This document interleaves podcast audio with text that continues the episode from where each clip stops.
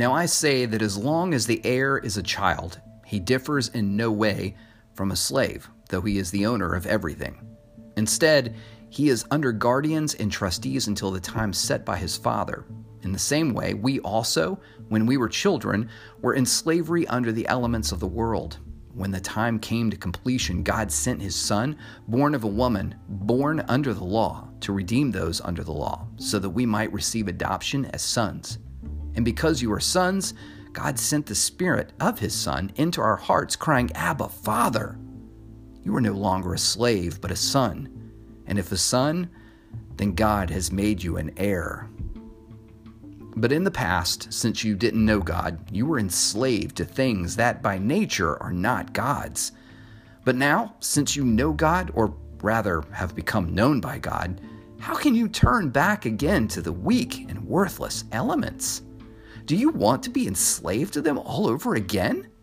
You are observing special days, months, seasons, and years. I am fearful for you that perhaps my labor for you has been wasted. I beg you, brothers and sisters, become as I am, for I also have become as you are. You have not wronged me. You know that previously I preached the gospel to you because of a weakness of the flesh.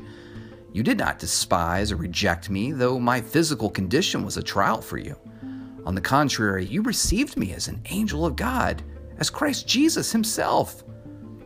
Where then is your blessing? For I testify to you that, if possible, you would have torn out your eyes and given them to me. So then, have I become your enemy because I told you the truth? They court you eagerly, but not for good.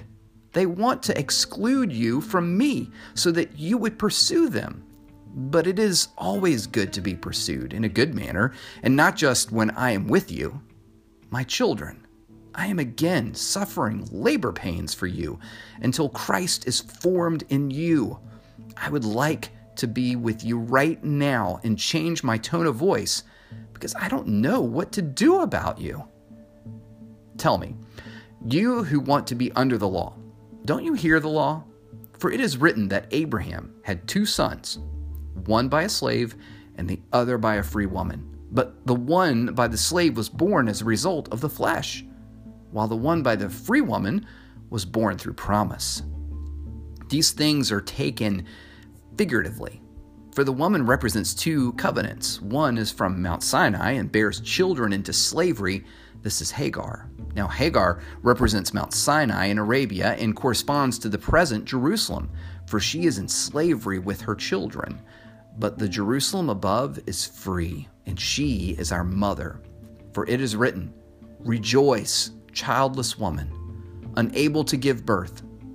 Burst into song and shout, you who are not in labor, for the children of the desolate woman will be many, more numerous than those of the woman who has a husband.